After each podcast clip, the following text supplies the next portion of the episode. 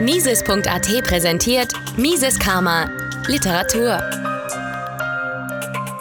Ist Weihnachten ineffizient? Ein Artikel von Jeffrey A. Tucker.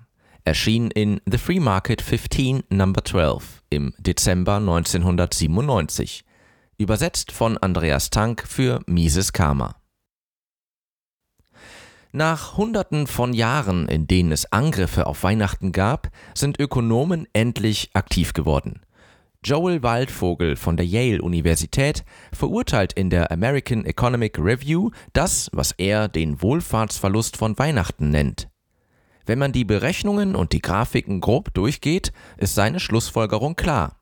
Obwohl Weihnachten eine Geschenkindustrie im Wert von 50 Milliarden US-Dollar generiert, ist ein Zehntel bis ein Drittel davon ein reiner Verlust.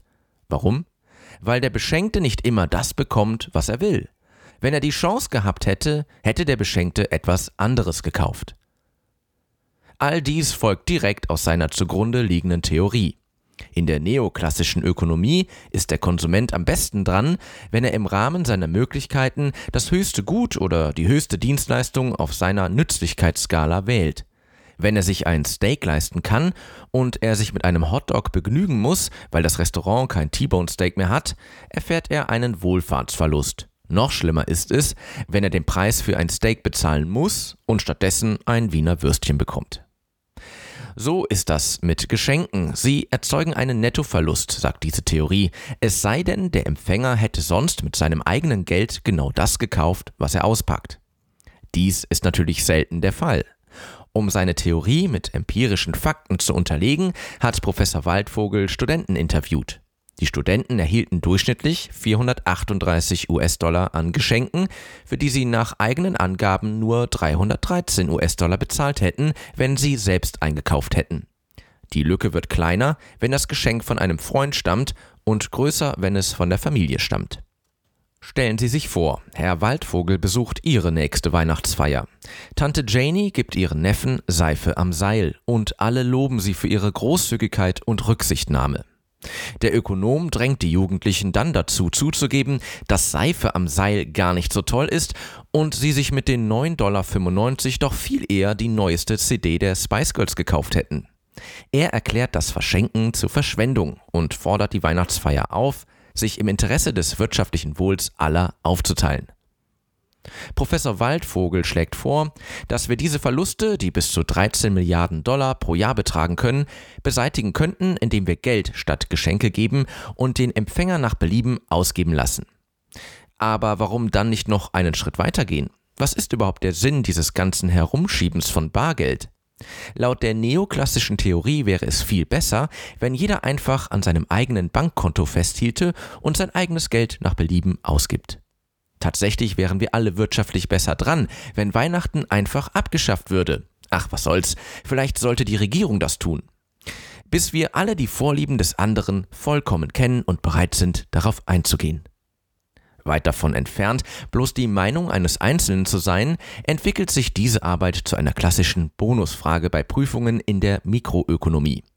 Waldvogel unterscheidet sich hierbei nur insofern, dass er das Modell formalisiert und an den Erfahrungen seiner eigenen Schüler getestet hat. Die Schlussfolgerung lässt Ökonomen vermuten, dass sie schlauer sind als die Masse der Käuferschaft, die an der irrationalen Gewohnheit festhält, Dinge füreinander zu kaufen, anstatt Geld zu verschenken oder, noch besser, es einfach für sich selbst auszugeben. Was ist also an der Theorie falsch? Eine Menge. Es setzt den persönlichen Nutzen mit ausgegebenem Dollar gleich, der klassischen Verschmelzung von Wert und Preis. Tatsächlich ist ein Geschenk ein besonderes Gut mit eigenem Wert. Wir schätzen beispielsweise die Seife der Tante gerade wegen ihrer familiären Zuneigung.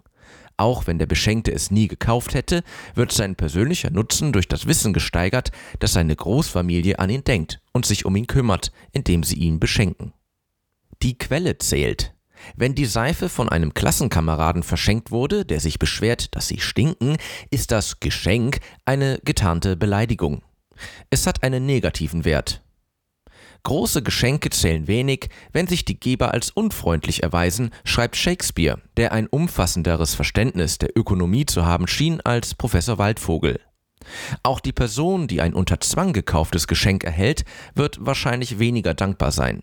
Menschen, die langfristig Sozialhilfe beziehen, neigen beispielsweise dazu, die Steuerzahler für Trottel zu halten.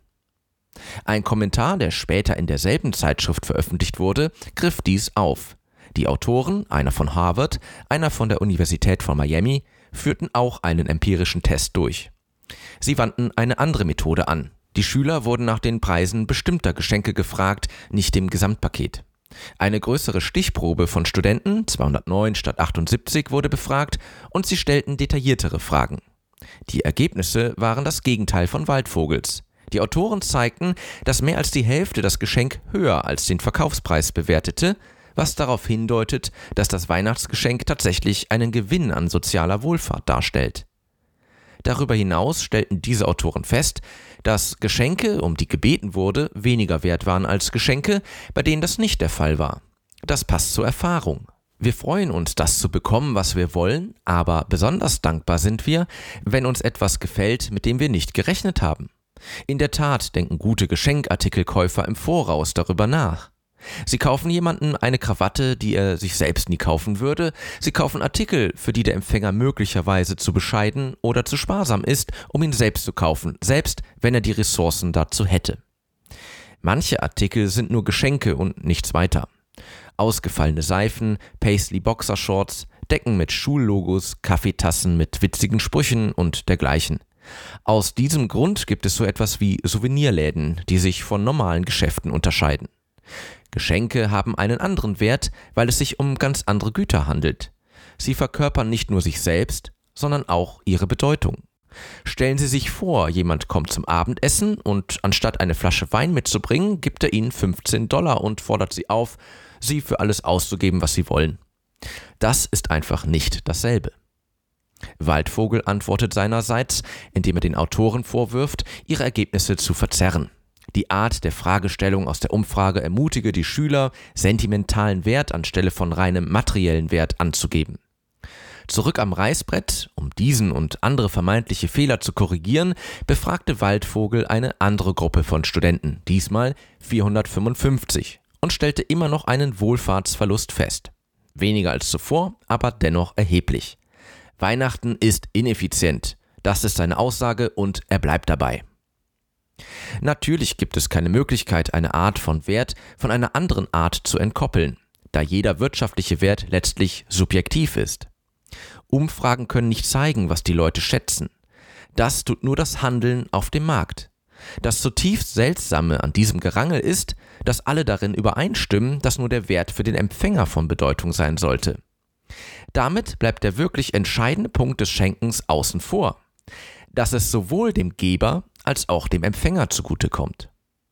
Menschen fühlen sich gut dabei, großzügig zu sein, besonders gegenüber Familie und Freunden. Geben ist ein Akt der Nächstenliebe und Großzügigkeit, Tugenden, die Menschen praktizieren, weil sie gut für die Seele sind. Und selbst wenn dies nicht der Fall ist, sollten Ökonomen die Regel der demonstrierten Präferenz befolgen. Wenn jemand etwas schenkt, dann deshalb, weil er es vorzieht, das Geschenk zu machen, anstatt sein eigenes Geld zu behalten. Die Aktion ist zu ihren eigenen Bedingungen nutzsteigernd. Warum? Weil es im Gegensatz zu etwas anderem stattfand. Der Wert zeigt sich in den Vorlieben, die Menschen freiwillig zeigen. Ein gut gewähltes Geschenk verrät auch etwas über uns selbst. Wir kümmern uns genug, um unsere Zuneigung persönlich zu zeigen. Auch hier zeigt sich das Problem des Wohlfahrtsstaates. Bei dieser Form von Wohltätigkeit geben die Menschen nicht freiwillig. Die Leute wehren sich so sehr dagegen, Milliarden an Dollar für Millionen von Trittbrettfahrern aus dem Fenster zu werfen, dass die Regierung ihnen mit Geldstrafen und Gefängnisstrafen, das ist es, was Besteuerung bedeutet, drohen, um sie dazu zu bringen, für dieses Geschenk zu blechen. Niemand zeigt eine Präferenz für den Wohlfahrtsstaat. Wahlstimmen zählen nicht, da die Menschen nicht ihre eigenen Ressourcen verwenden, um die Dienstleistungen zu kaufen, für die sie stimmen. Dieser Grad der Umverteilung muss durchgesetzt werden. Die Besteuerung ist im Gegensatz zu Weihnachten ein klares Beispiel für eine nutzenreduzierende Aktivität. Aber Ökonomen der neoklassischen Schule haben sich selten mit solchen Unterscheidungen beschäftigt. Ihre Theorien lassen wenig Raum für Überlegungen zu Eigentumsrechten, individuellen Entscheidungen und der Unterscheidung zwischen freiwilligem Tausch am Markt und erzwungener Umverteilung durch den Staat. Für sie zählt allein ein mathematisch ermittelter Wirkungsgrad. Nicht einmal eine absurde Schlussfolgerung, zum Beispiel, dass Schenken ineffizient ist, bringt sie dazu, ihre Kerntheorie zu überdenken. Ökonomen stehen damit kaum allein.